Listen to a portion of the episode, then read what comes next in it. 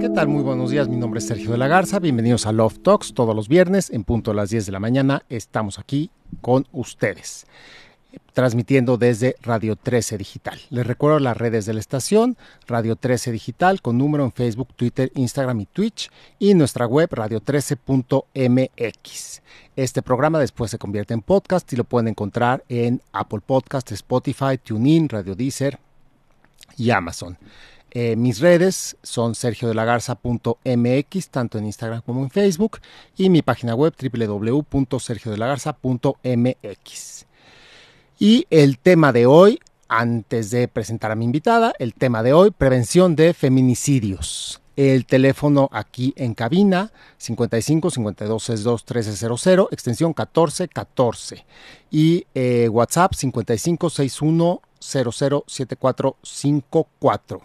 En este mes de Woman on Air estamos con Shaly Rivera. Bienvenida, Shaly. Hola, muchísimas gracias por recibirme y por el espacio. Pues muchísimas gracias por asistir a este tema pues tan importante que es prevención de feminicidios, y ahorita vamos a entrar a fondo en el tema. Claro que sí. Pero me gustaría platicarles un poquito de Shaly. Shaly actualmente cursa su último semestre en la licenciatura de Teatro y Actuación de la Anáhuac. Lo que más la apasiona es contar historias. Es escritora y enfoca su trabajo a la dirección escénica, además de hacer activismo en la compañía Producciones Luna Escarlata. Desde muy pequeña, Shaly tenía ya gran interés en quebrantar y adaptar a su gusto los roles de género implantados por la sociedad. Las mujeres le inspiran a ya no tener que ser valientes en las calles de nuestro país, sino luchar para poder ser libres. Shaly dirige sus propios proyectos y ha hecho un par de proyectos acerca del tema de lo que es el feminicidio, el feminismo y todo esto. Entonces, Shaly, bienvenida. Vamos a hablar de cómo empieza todo esto. Claro. A ver, ¿traes alguna idea para por dónde empezar o yo te voy preguntando? Pues si quieres te puedo platicar un poquito de cómo inició la compañía. Perfecto. No, yo quiero saber cómo inició Shaly en esta parte del feminismo. ¿Cómo inicia esto y desde qué edad inicia? Bueno, pues es una cosa que yo creo que he traído, muchas gracias, desde siempre. Siempre tuve esta necesidad de como quebrar los roles de género. Si era Halloween, yo me disfrazaba de personajes masculinos. Y yo decía, no, ¿por qué tengo que ser una princesa? Si yo quiero ser un superhéroe o yo quiero ser el sombrerero loco de Alicia en el País de las Maravillas. Y siempre me gustaron las historias de mujeres que no eran simplemente un adorno o un objeto, sino que tenían algo que decir. Siempre fue algo muy inspirador para mí y siempre, toda la vida, estuve rodeada de mujeres que me inspiraron, como mi mamá, mi tía, mi abuela. Ellas siempre me han impulsado a ser quien soy. Entonces, obviamente, en algún momento, pues sí, vivimos en una sociedad en la que todos los días las mujeres tenemos que enfrentarnos a violencia de género, discriminación, el hecho de que nos hagan menos.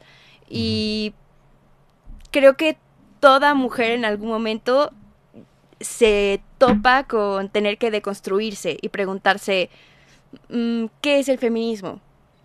¿Me identifico con él? Ok. Y a ver, ¿y para ti qué es el feminismo para ti?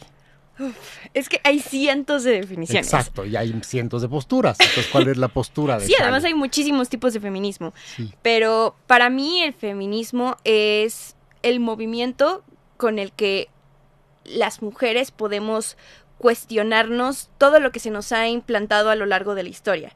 El poder de construirnos. Porque obviamente no es algo estable, no es como que sean normas absolutistas. Siempre como feminista... O, bueno, es que uno puede nombrarse o no feminista, pero el cuestionarse ya es... El cuestionarse y enfrentarse a las cosas que nos imponen ya es una acción fuerte. Y para mí ya te hace parte de la lucha. Ok, cuestionar y enfrentarse a lo que nos impone. Perfecto.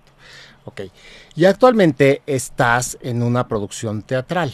Así es. En Producción de Luna Escarlata están con una obra de teatro que tiene que ver con prevención de feminicidio. Sí, la obra se llama La Historia de Todas. Ajá. Y bueno, justo Es una obra que expone la historia de 5 mujeres que perdieron la vida ante diferentes tipos de violencia de género. Entonces, la intención que tenemos al presentar esta obra es crear conciencia de los diferentes tipos que existen. Hay algunos más drásticos, más grandes, y otras pequeñas acciones que, aunque no nos demos cuenta, ya son violencia. Ok. ¿Y podríamos utilizar este programa un poco también como para que la gente que nos escucha pueda tener pistas de prevención? Claro. Ok, déjame entonces recordar los programas. Estamos aquí con Shaly Rivera hablando de prevención del feminicidio y los teléfonos son 55 52 62 1300, extensión 1414 para que nos manden sus preguntas y comentarios, y por WhatsApp 55 6100 7454. ¿Qué sucede así como muy velado, como muy sutil, que nos podría indicar que hay que levantar una bandera y decir, puede ser que esté yo en peligro en algún momento? ¿Qué tipo de situaciones, qué tipo de actitudes, qué circunstancias? ¿Te refieres en especial a relaciones? Sí, o sea, ¿cómo se dan los feminicidios? Es decir, ¿todos son de una relación? ¿Cómo viene? ¿Cómo empieza el fenómeno del feminicidio? ¿Sabes algo de cómo se forma este fenómeno? Sí. La razón por la que se diferencia un feminicidio de un homicidio es porque se comete por la pura razón de ser mujer.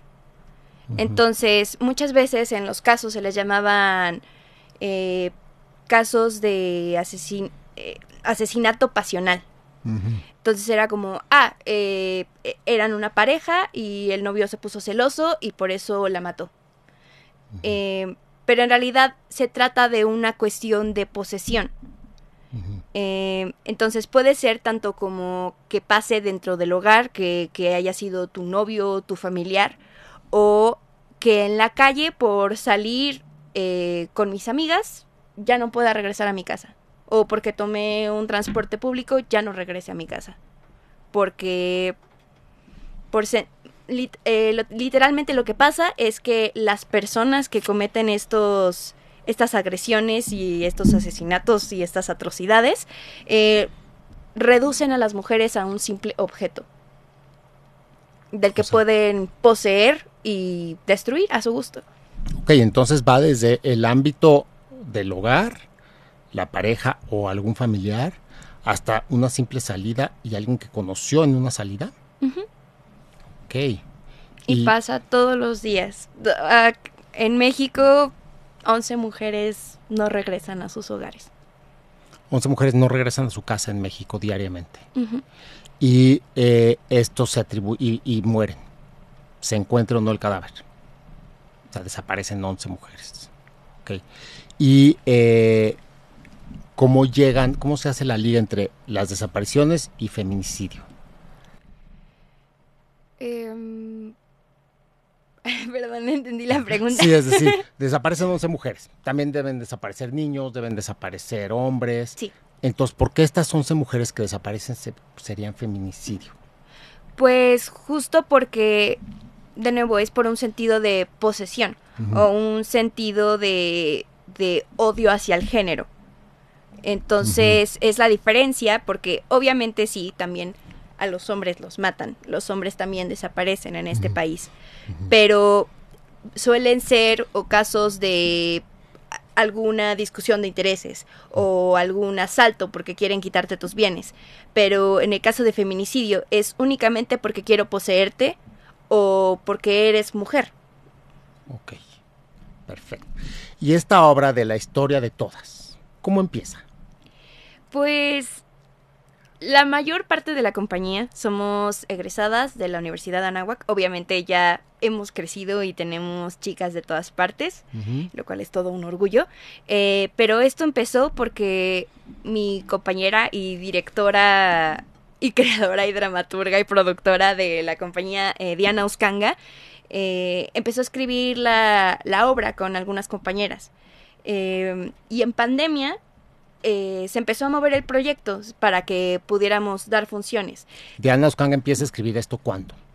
Tengo entendido que fue en sus años de estudiante en la Anáhuac. Uh-huh. Habrá sido 2017, 2018. Es un proceso que tomó varios años. Sí, por eso quiero saber, ¿no? En 2017, 2018, digamos que empieza a ver los ingredientes para cocinar. Exacto. Okay, 2017, 2018. Ajá. Y ahí ella va caminando con ese proyecto. Uh-huh. Y después, ¿cómo se encuentran todas? ¿Cómo se teje esta historia? Pues ella se junta con un colectivo y quieren lanzar la obra, quieren llevarla a varias instituciones para poder ya presentarla, y ahí es cuando Diana me invita, me dice que quiere que interprete a uno de sus personajes. Uh-huh. Y yo desafortunadamente esa primera temporada no pude estar presente porque tuve otro proyecto de trabajo, pero es una compañía tan abierta y es una obra que va evolucionando tanto que siempre estamos regresando o siempre hay personas diferentes. Cada vez que va uno a ver esa obra es una cosa completamente distinta. Creo que es una de las cosas más hermosas de esa obra. Ok, pues bueno, se une un colectivo, te invita a ti, y luego ¿qué pasa? ¿Cómo se teje la primera representación? ¿Cómo es esta historia? ¿Cómo la publican? ¿Qué demanda tiene? ¿Cómo sucede desde que ella empieza en 2017 hasta que sale la primera representación? Pues se presenta la primera obra en un evento. Uh-huh. 5 mujeres con 5 sillas y 5 zapatos rojos. ¿Conoces la protesta de los zapatos rojos? No. Es una protesta que se hizo en la que los familiares de las víctimas de feminicidio donaban sus zapatos y se pintaban de rojo y se pusieron en un espacio para que los feminicidios no fueran simplemente un número, que se hiciera conciencia de que había personas ahí, que tenían sueños, tenían una vida. Entonces es un elemento que utilizamos en la obra. Uh-huh. Y pues se dio esta presentación. ¿En qué momento? ¿Qué día? ¿Qué mes? ¿Qué año? Fue en 2020. 2020. Ajá. Okay. Y dices ya en pandemia. Ajá, fue okay. En pandemia. O sea, ya después de marzo de 2020. Uh-huh. Okay. Sí, después del furor de marzo de 2020, uh-huh. Pues obviamente tenían que pasar este tipo de obras. Y a partir de entonces nos empezaron a contratar para llevar la obra a escuelas. Okay, pero espérame, ¿cómo es la primera obra? ¿Qué pasa? ¿Quién está? Perdón, ¿quién asiste? ¿Dónde se da? No te vayas tan rápido, lenta, no hay prisa. Primera representación, ¿qué pasa? Ya habías dicho, 5 mujeres, 5 sillas, un zapato rojo cada una. Uh-huh. ¿En dónde fue? ¿Quién asistió?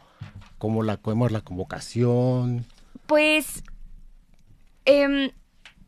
la verdad es que, o sea, como yo no estuve en esa uh-huh. presentación, no recuerdo exactamente quiénes eran las personas del público, pero incluso hubo una situación de streaming. Uh-huh. Eso fue una cosa padrísima, porque obviamente okay. era pandemia, uh-huh. no podía haber tanto público, sí. pero además era un evento seguramente cerrado, uh-huh. pero hubo streaming en Facebook okay. y la obra pudo empezar a compartirse, y así uh-huh. es como empezó a llegar la gente a nosotros. Wow. Entonces, uh-huh. Pero te prometo, esa primera presentación era una obra completamente diferente. Diana lo que hizo para escribir la obra es que reunió textos de diferentes autores que justo uh-huh. hacían denuncia. Tenemos temas desde violencia doméstica, mutilación genital femenina, feminicidio en sí, de las chicas que se encuentran todos los días en bolsas de basura en nuestra ciudad. Uh-huh.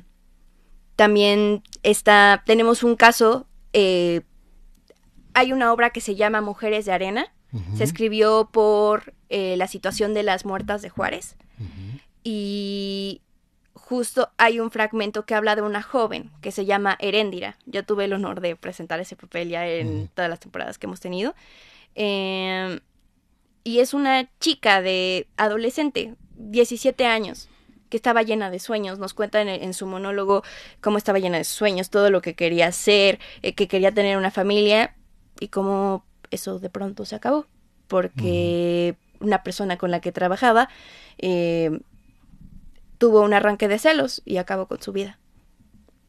Ok. Aquí viene una pregunta que yo creo que tiene que ver con lo que te voy a preguntar, con lo que sigues. Nos llamó Samantha Cuevas y dice que si la obra es un hecho real y dónde la pueden ver. Entonces, aquí ya vamos a seguir. Primero, ¿dónde la pueden ver? Es una obra que se mueve mucho. Ajá. Entonces, nos pueden seguir en redes sociales. Ajá. Y hay funciones que son abiertas a todo público y ahí nos pueden acompañar cuando quieran. ¿Cuáles son las redes? Las redes son @Producciones Luna Escarlata. O también nos pueden encontrar en Twitter como @PLunaEscarlata. Ok, perfecto. Entonces, Producciones Luna Escarlata, y ahí encuentran las funciones, y ahí pueden escribir y preguntar y todo. Okay, todo lo perfecto. Que quieran, aquí estamos. Entonces, ¿dónde la pueden ver? Y luego, la pregunta que si vamos a ampliar un poco, tú ya empezaste con el caso de Eréndira, pero tu obra es un hecho real. Entiendo que son 5 hechos reales. Ajá. ¿Cómo dividieron estos hechos reales? ¿Cómo dividieron estas 5 mujeres? Pues, al iniciar a tejer, cuando Diana empezó a escribir esta obra, dividió los 5 casos, los 5 tipos de violencia de género de los que quería hablar, y ella fue reuniendo textos que ya existían. Pero esta obra evolucionó y ya tenemos varios textos que han sido escritos por ella, en los que nos basamos de casos que se nos han acercado. En esta obra, siempre al final, tenemos un espacio de preguntas y respuestas en la que la gente, no hay ninguna función en que no se hayan levantado a denunciar. ¿Cuáles son los 5, te lo sabes? ¿Cuáles son los 5 sí. casos que puso? Okay. ¿Cuáles son los 5? ¿Cómo se dividen estos 5? El primer caso es de una mujer que perdió a su hermana. Su hermana falleció. Es parte del texto de Mujeres de Arena. Si en algún momento tienen la oportunidad de leerla, es una obra muy conmovedora y muy fuerte. El segundo caso es el de Eréndira, justamente, de la adolescente que sufrió el feminicidio. El tercer monólogo es de justo una mujer que salió de vacaciones con sus amigas y encontraron su cuerpo. Entonces, ese monólogo habla de la impunidad que existe, de la indiferencia, de que solamente somos cifras para el gobierno. El cuarto caso es de violencia doméstica. Ese monólogo Diana lo escribió a partir de casos de gente que ella conoce. Y el quinto caso es de mutilación genital femenina. Este caso es, creo que el más lejano a nosotros, pero creo que es muy bonito que se amplíe así la obra, porque existen comunidades, religiones en las que se piensa que a las mujeres se les debe quitar sus genitales, quitar esa parte de placer para poder mantenerlas sometidas. Y es algo que sigue pasando actualmente. Una cosa tan monstruosa que uno diría, no, pues es muy lejana, es algo que seguramente ya no puede seguir pasando. Sigue pasando. Y es una cosa muy clandestina. Sí. Y bueno, todo esto que sigue pasando, desde la mutilación hasta el homicidio y el feminicidio, o sea, el cometer el crimen y quitarle la vida a alguien por una cuestión de posesión, pues es un asunto muy serio, ¿no? O sea, es terriblemente serio, terriblemente conmovedor y nos hace preguntarnos mucho sobre la humanidad, cómo podemos ser monstruos para nosotros mismos. ¿Qué puedes tú decirle hoy a quien nos escucha, tanto a las mujeres como a los hombres? ¿Los feminicidios siempre son cometidos por un hombre o hay feminicidios de mujer a mujer? Hay feminicidios de mujer a mujer. Ok. Entonces, ¿qué podemos decirle primero a las mujeres para prevenirlo? ¿Cuáles señales hay? ¿Qué pueden, dado este abanico desde violencia doméstica, el caso de las mujeres de arena, la que se fue de vacaciones, o sea, finalmente es una la Eréndira, son diferentes escenarios. Entonces, ¿cómo pueden prevenir? Creo que es una pregunta muy amplia. Pero, por ejemplo, acotándolo, ¿qué indicios hay? ¿Qué indicios pueden ver? Sí, pues justo yo creo que hay muchas cosas que normalizamos. Uh-huh. Entonces, el hecho de que, no lo sé, tu pareja, tu familiar, transgreda tus límites, uh-huh, o, por ejemplo, sales a la calle y te lanzan piropos o te empiezan a seguir, normalmente está normalizado. Incluso, o sea, no pasa desde que cuando eras niño en la escuela y te dicen, ah, es que tu amiguito te molesta porque le gustas. Desde esas enseñanzas y el normalizar todas estas cosas, ya se está dando puerta a que estas violencias se toleren. Uh-huh. Entonces, yo siento que más que tener que cuidarnos y tener que tener estos tips de prevención, que obviamente ya los tenemos. Las mujeres estamos acostumbradas a escuchar de, manda tu ubicación, denuncia, que no es nada fácil denunciar cuando estás en una situación de pareja, cuando ya estás enredado en ese tipo de violencia doméstica, incluso siempre lleva, cuando vayas en la calle, siempre lleva las llaves en tu mano. Yo siento que obviamente estas cosas ya las sabemos, pero es importante y siento que es parte de lo que nosotras trabajamos en la compañía de teatro, que haya una deconstrucción. Y este tipo de cosas normalizadas empiecen a ser conscientes, que ya está pasando, pero es un proceso doloroso y es un proceso difícil. Entonces es importante tener estas plataformas en las que se hable sin tabú, uh-huh, y en las que podamos abrir el libro, y aunque son cosas que han pasado desde siempre. O sea, estas conversaciones yo las he tenido en familia, con mi mamá, con mi abuela, el darse cuenta de cosas que hemos vivido por cientos de años y están mal, es un golpe durísimo, pero se puede hacer. Por ejemplo, estas cosas que hemos vivido durante muchos años, que más que están mal, es como que fomentan una cultura, como tú dices, que lleva a cosificar a la mujer y a que se vuelve propiedad de u objeto de... pues objeto de posesión, ¿no? De poseer a alguien. Mencionaste un ejemplo maravilloso que sí, yo creo que está absolutamente normalizado, que es que tu compañero de clase te molesta porque le gustas, ¿no? ¿Qué otras cosas suceden así que fomentan? Pues, no sé, en relación de pareja, si te cela, te quiere. Uh-huh. O...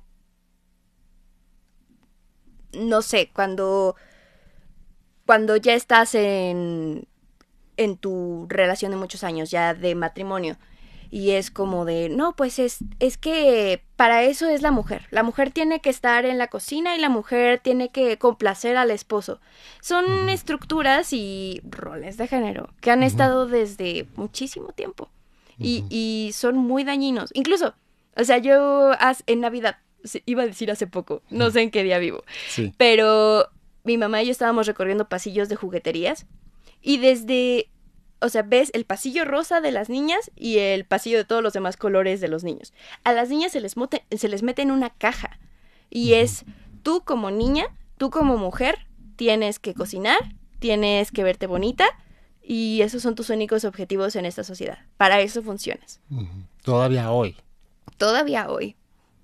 Y bueno, obviamente ya es algo que se está quebrantando, y es algo que me enorgullece y me hace sentir muy feliz de existir el día de hoy en donde estamos, pero es una deconstrucción que de nuevo es dolorosa, pero también va a ser muy positiva. Siempre ha habido feministas luchando, siempre ha habido feministas, mujeres que luchan porque esos estereotipos se rompan, pero siento que ahora el furor es mucho más grande. Sí, yo creo que la voz se escucha mucho más hoy. Ahora, hay algo que me llama la atención y también sería bueno informarlo. Dices que en cada obra, al final, siempre hay unas denuncias. Sí, así es. Pero, por otro lado, es cuando una mujer está viviendo violencia doméstica, ¿qué tan fácil es denunciar? Pues... porque creo que ahí es complicadísimo. Sí, es muy complicado. Justo cuando estás en una situación de violencia, yo siempre lo veo como una bola de estambre enorme. siempre hay muchísimas cosas que te amarran a esta situación, tanto económicas, sentimentales. Entonces, yo siento que lo que sucede cuando las mujeres atienden a estas obras es como si se abriera una pequeña ventanita de, ok, pero aquí estoy en un espacio seguro.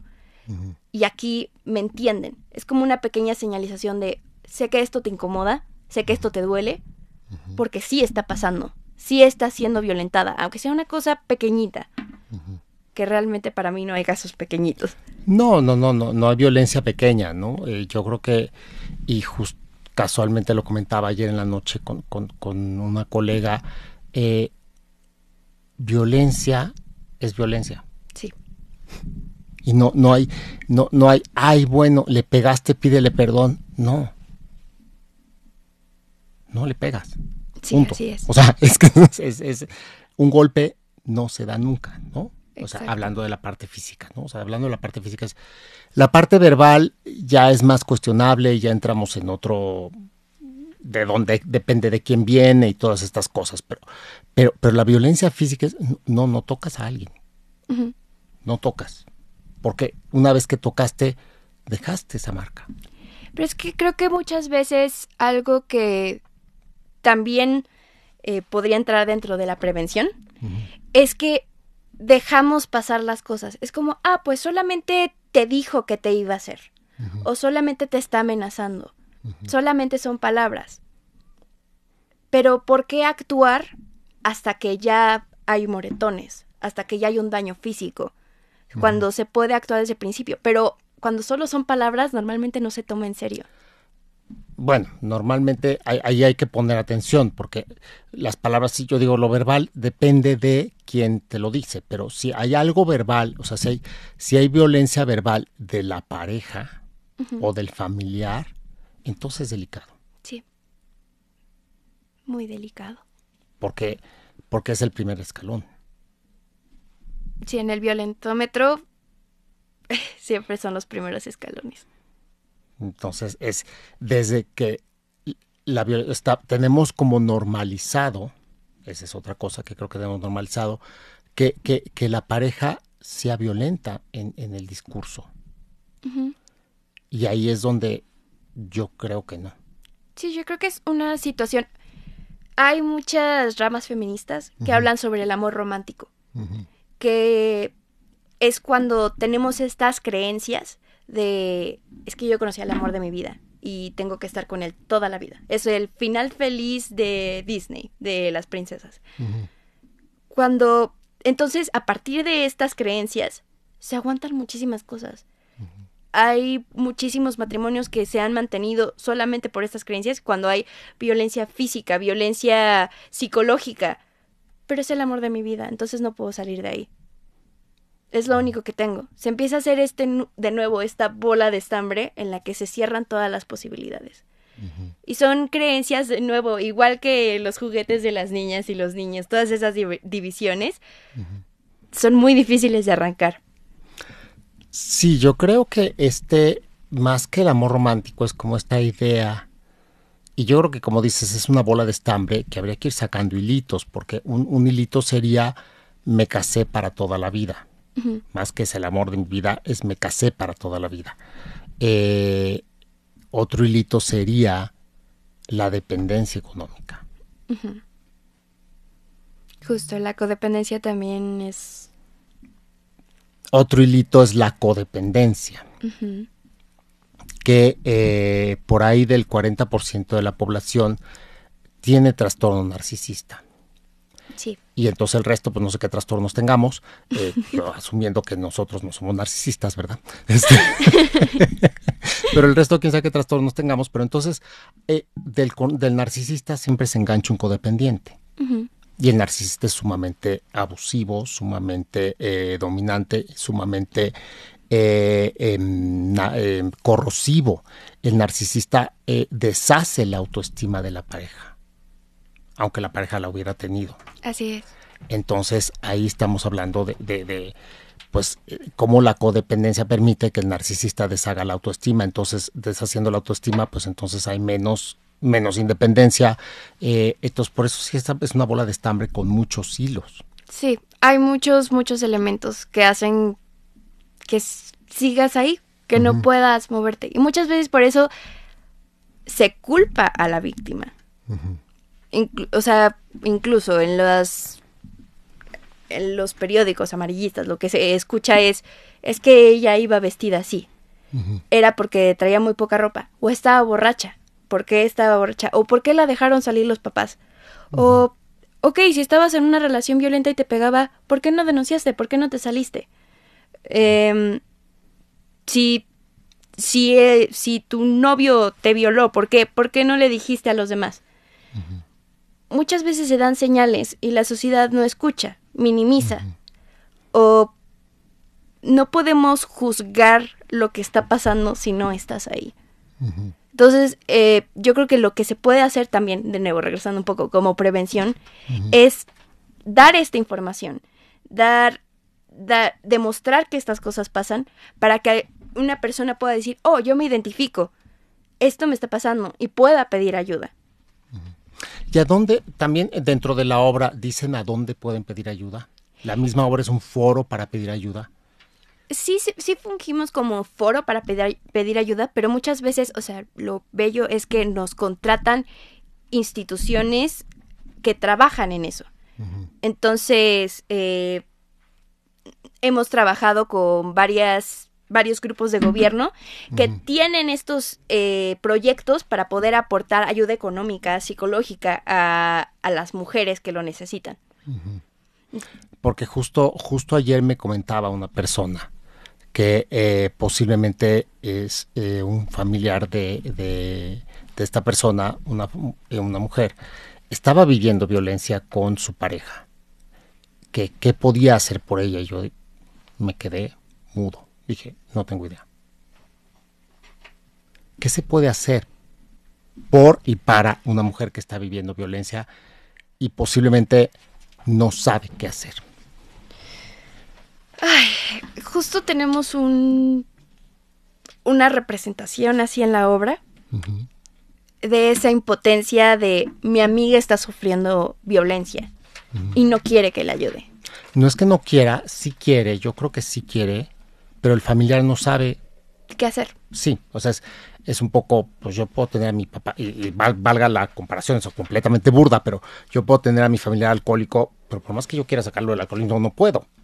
Tengo que saber a dónde acercarlo, qué chances sí puedan, ¿no? Porque al final posiblemente este tema de violencia incluye una codependencia. Entonces, ¿a dónde se puede acercar a esta mujer? Yo creo que ahorita no te tengo el dato específico. Okay. Obviamente, si nos escriben en las redes sociales, nosotros podemos acercarlas. Pero aquí creo que hay dos ramas. Primero, se puede informar a esta persona. Darle información, abrirle de nuevo esta ventanita de que hay muchas posibilidades y hay cosas que sí se pueden hacer. Y luego acercarla a estas instituciones. Entonces... Okay. Puede escribir a Producciones Luna Escarlata y ahí le van a responder. Claro que sí. Ok, perfecto. Para todos los que están escuchando, pueden escribir a Producciones Luna Escarlata y no están solas. No están solas. Nosotros estamos aquí para eso, para acompañarlo y para gritar con ustedes. Ok. Nos escribe Midrel Isa. También a veces la violencia se ve en los hospitales. Mi prima estaba con unos fuertes dolores de parto y las enfermeras le decían, aguántense. Se quería embarazar o levántese, quiso ser mamá. Ese es otro tipo de violencia, pero es cierto que existe esa violencia. Sí, es interesante la palabra de aguántese. Exacto, aguántese. Y yo creo que el aguántese contiene mucho, ¿no? Literal es casi como lo que traemos tatuados en la cabeza. Creo que el aguántense es la raíz de que entonces llegan hasta allá. El aguántese es el quédate ahí hasta que ya no puedas. Exacto. El aguántense es lo que no hay que hacer. Exacto. Acá, sí. Justo lo que se impulsa y el principal como abrazo del feminismo es alza la voz. Sí, creo que esa es una gran diferencia entre el aguántese y el alza la voz. Hay una diferencia enorme. Enormísima. Sí. Y ahí se va, hay un término que solo les dejo en el tintero, que no tiene nada que ver con los feminicidios, pero sí tiene que ver con la vida. Posiblemente habría que darles a las enfermeras un curso de resiliencia. Y entonces que aprendiera más bien a decirle a la mujer, el parto duele. Sí, de empatía. Respire, sí, el parto duele, respire, aquí estoy con usted. O sea, no negamos el dolor, duele y seguro debe doler espantoso, pero sí, sí, sí. No tengo idea y nunca lo sabré, pero seguro debe doler espantoso. Entonces no es aguantes, es si duele, aquí estamos. Exacto, es que creo que ese es otro elemento muy importante que se debe retomar, bueno, todo el tiempo, pero que a mí me gustaría recalcar ahorita que estamos con toda la ola violeta, es la empatía. O sea, tal vez yo no estoy cerca del caso de mi amiga, de mi hermana, de la vecina, pero puedo ponerme un poco en sus zapatos y puedo acompañarte. Creo que es un elemento muy importante y por el cual había tantas mujeres este miércoles marchando. Shaly, pues se nos está acabando el tiempo. Muchísimas gracias. ¿La obra y alguna fecha próxima de presentación? No exacta, pero estoy segura de que pronto vamos a tener muchas funciones. Entonces, por favor, síganos en nuestras redes y ahí les compartimos toda la información que tengamos. Ok, @Producciones Luna Escarlata. Ajá. Ahí encuentran toda la información de la obra que se llama La Historia de Todas. La Historia de Todas. Perfecto. Shaly, muchísimas gracias. ¿Tus redes? A mí me pueden encontrar como shaly.rivera. Ok, perfecto. Bueno, pues muchísimas gracias por escucharnos. Mi nombre es Sergio de la Garza por Radio 3 Digital. Esto fue Love Talks. Nos vemos el próximo viernes en este mes de Woman on Air. Desde cualquier dispositivo y en cualquier plataforma, recibe las notificaciones de Radio 13 Digital. Venos y escúchanos en Facebook, YouTube y Daily Motion de Radio 13 Digital. Dale me gusta a nuestro perfil, síganos y activa las notificaciones de las publicaciones y video para que te lleguen las alertas de los programas que están al aire. Escucha nuestro podcast en Spotify, Amazon Music, Apple Music y Deezer. Síguenos en YouTube. Búscanos como Radio 13 Digital. Suscríbete a nuestro canal y activa la campana para que te lleguen las notificaciones de todo nuestro contenido. Visita nuestra página web www.radio13.mx. Radio 13 Digital, programación consciente.